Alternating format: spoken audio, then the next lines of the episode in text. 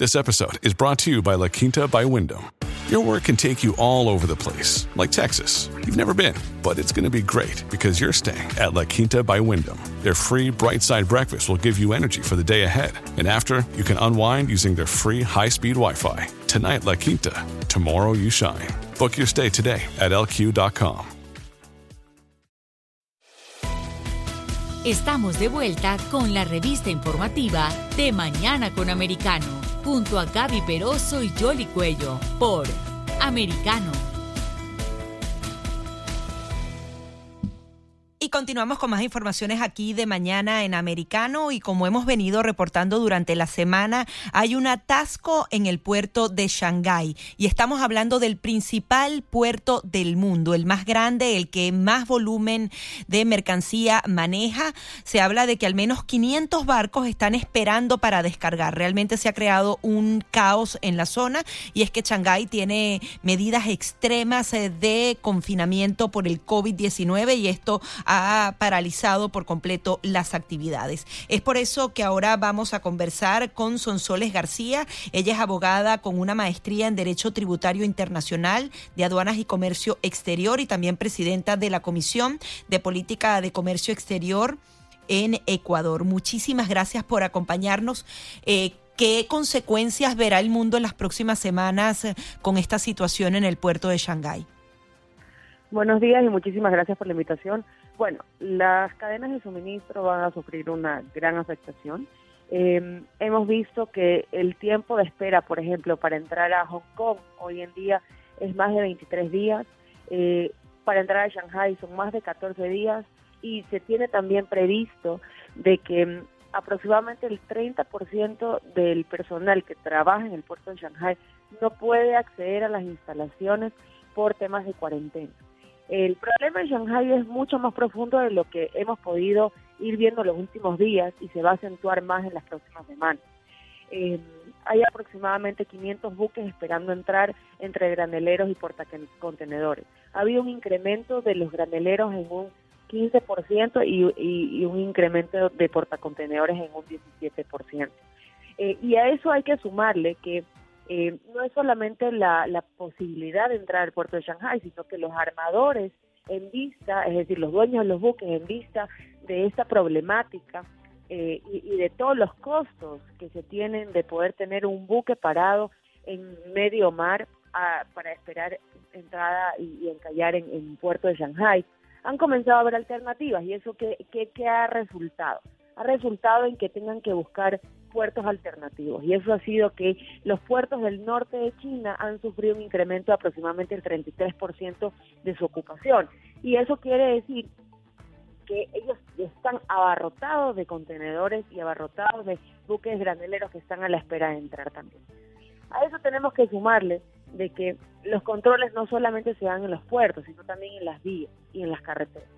Entonces, el transporte terrestre interno está sufriendo un colapso inmenso. Hay más de 50 mil camioneros que no pueden transitar libremente por pruebas COVID, por constantes controles del gobierno de, China.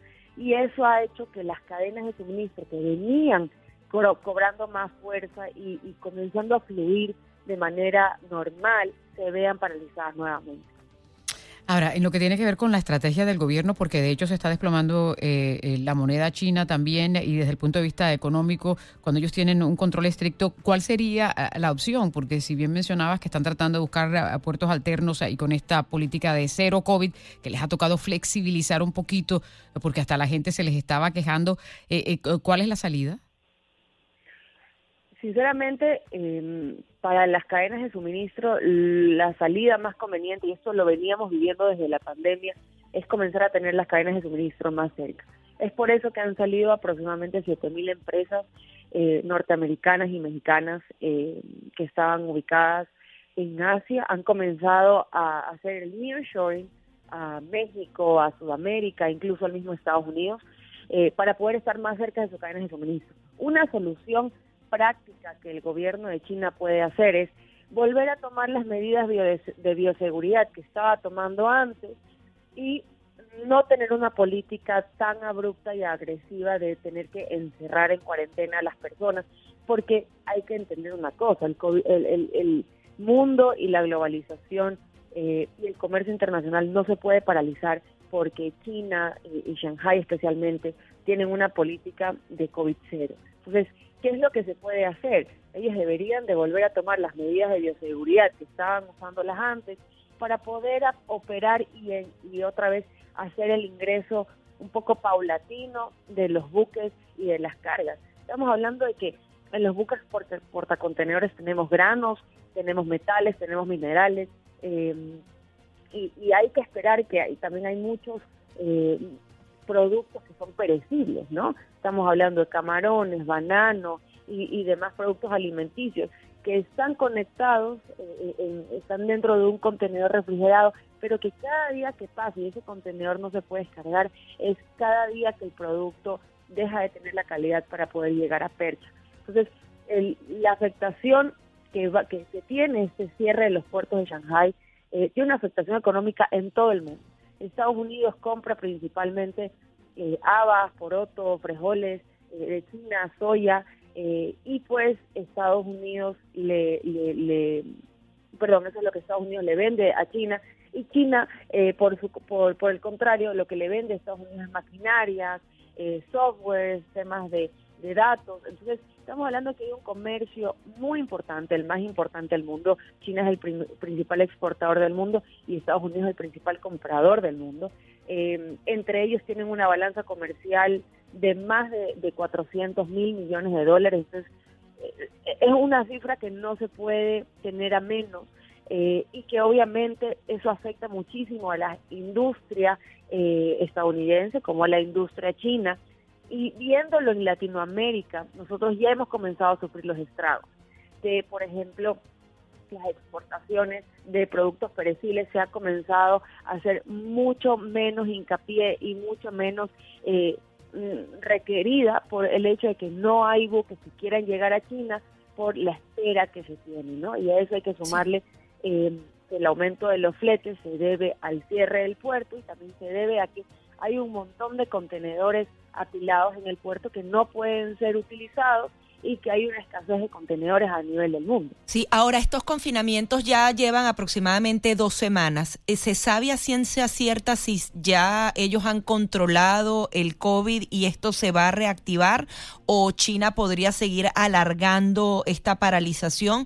Y si es así, eh, ¿el impacto va a ser inmediato en la inflación y en la escasez de productos a nivel mundial? Bueno, eh, definitivamente la cuarentena que China o este, esta tolerancia cero al COVID que está teniendo China, no hay previsibilidad que en pocas semanas pueda cambiar esa, esa forma de verlo. ¿Por qué? Porque hace pocos días hubieron unos par de muertos y eso ha acentuado la necesidad que China demuestra de tener una política eh, tan rigurosa respecto al cero COVID. Eh, la afectación la vamos a ver. Y, el problema es que la afectación no solamente la vemos por el puerto de China, sino también tenemos muchas líneas navieras que no están exportando a Rusia. ¿Y por qué eso tiene también una afectación? Porque también tenemos que la guerra entre Ucrania y Rusia ha comenzado a tener efectos en las cadenas de suministro y especialmente para fertilizantes para, eh, para América Latina desde Rusia. Eh, y todos los productos que salen perecibles de América Latina, Rusia, han tenido una, eh, una debacle muy, muy, muy grande. ¿no? Estamos hablando de miles de millones de dólares que no se están pudiendo comerciar porque hay, hay puertos, por ejemplo, el puerto de Rotterdam, incluso puertos de Estados Unidos, el puerto de Ottawa de Canadá, no está permitiendo que los buques que tienen destino o incluso van a pasar por puertos de Rusia, de Rusia eh, tengan escala eh, dentro de esos puertos y eso tiene una, una consecuencia muy grande. Tenemos muchísima carga estancada en puertos locales y muchísima carga que no puede llegar a puertos de destino y eso va a tener una afectación en la economía global eh, de manera inmediata. Claro, lo más triste es, como mencionabas, que hay productos eh, perecederos allí y la hambruna que se puede estar originando en otras partes. Es lo irónico de todo esto.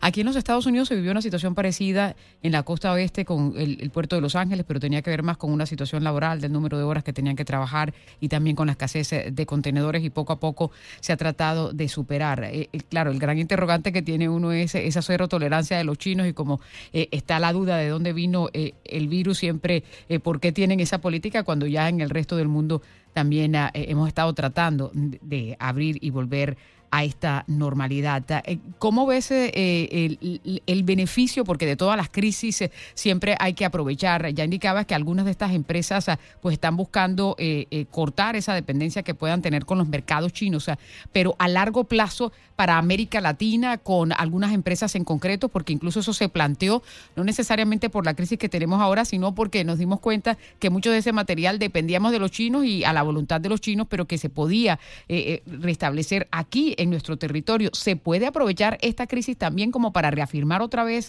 esa voz? Sí, definitivamente el nearshoring hoy en día está cobrando nuevamente esa fuerza Estamos hablando de que el año pasado llegaron aproximadamente entre 20 mil y 30 mil millones de dólares de inversión nueva a América Latina y a Centroamérica con las empresas norteamericanas y empresas incluso eh, europeas que están buscando estar cerca de sus cadenas de suministro, estar cerca de quién es su, su, cliente, ¿no? Entonces creo que el nearshoring hoy en día ofrece muchísimo para las empresas norteamericanas, empresas eh, europeas que quieren estar cerca de sus clientes, cerca de sus cadenas de suministro, es comencemos a ver América Latina y a Centroamérica como una nueva plaza de, trabajo, una nueva plaza para poder comenzar a innovar, para poder eh, montar empresas y al final del día, ¿no? Eh, países de América Latina y de Centroamérica somos muy productores de, materias primas que requieren tanto Estados Unidos, Europa sin lugar a duda, el pensar que podemos cortar de manera radical el comercio con Asia o la dependencia de Asia de ciertos materiales o ciertos eh, insumos no es una realidad hoy en día. Em, China estaba en ese camino de convertirse potencia mundial para el 2030. Creo que con todos estos elementos que están sucediendo hoy en día, eh, que ellos puedan coronarse, digamos, los, los, los mayores, eh, la mayor economía del mundo, creo que se está haciendo un, pasito más lejano. Eh, pero eso nos da una oportunidad a los países de Centroamérica y de América del Sur de poder atraer esa inversión y que puedan vernos a nosotros como un nuevo como un nuevo espacio para poder desarrollar sus negocios, ¿no? Si bien es cierto, China tiene un avance tecnológico eh, pues infinitamente superior a lo que América Latina y Centroamérica ha podido proveer hasta la fecha, pero sin lugar a dudas, si existe la inversión y se pueden crear esos centros de tecnología e innovación, sin lugar a dudas se podrá hacer grandes cosas. Muchísimas gracias por todo tu análisis. Muchísimas gracias por la invitación y que tengan un buen viernes. Era Sonsoles García, abogada con una maestría en Derecho Tributario Internacional y ella también fue directora del programa de la OEA en el Servicio Nacional de Aduanas de Ecuador. Vamos a hacer una nueva pausa y enseguida más.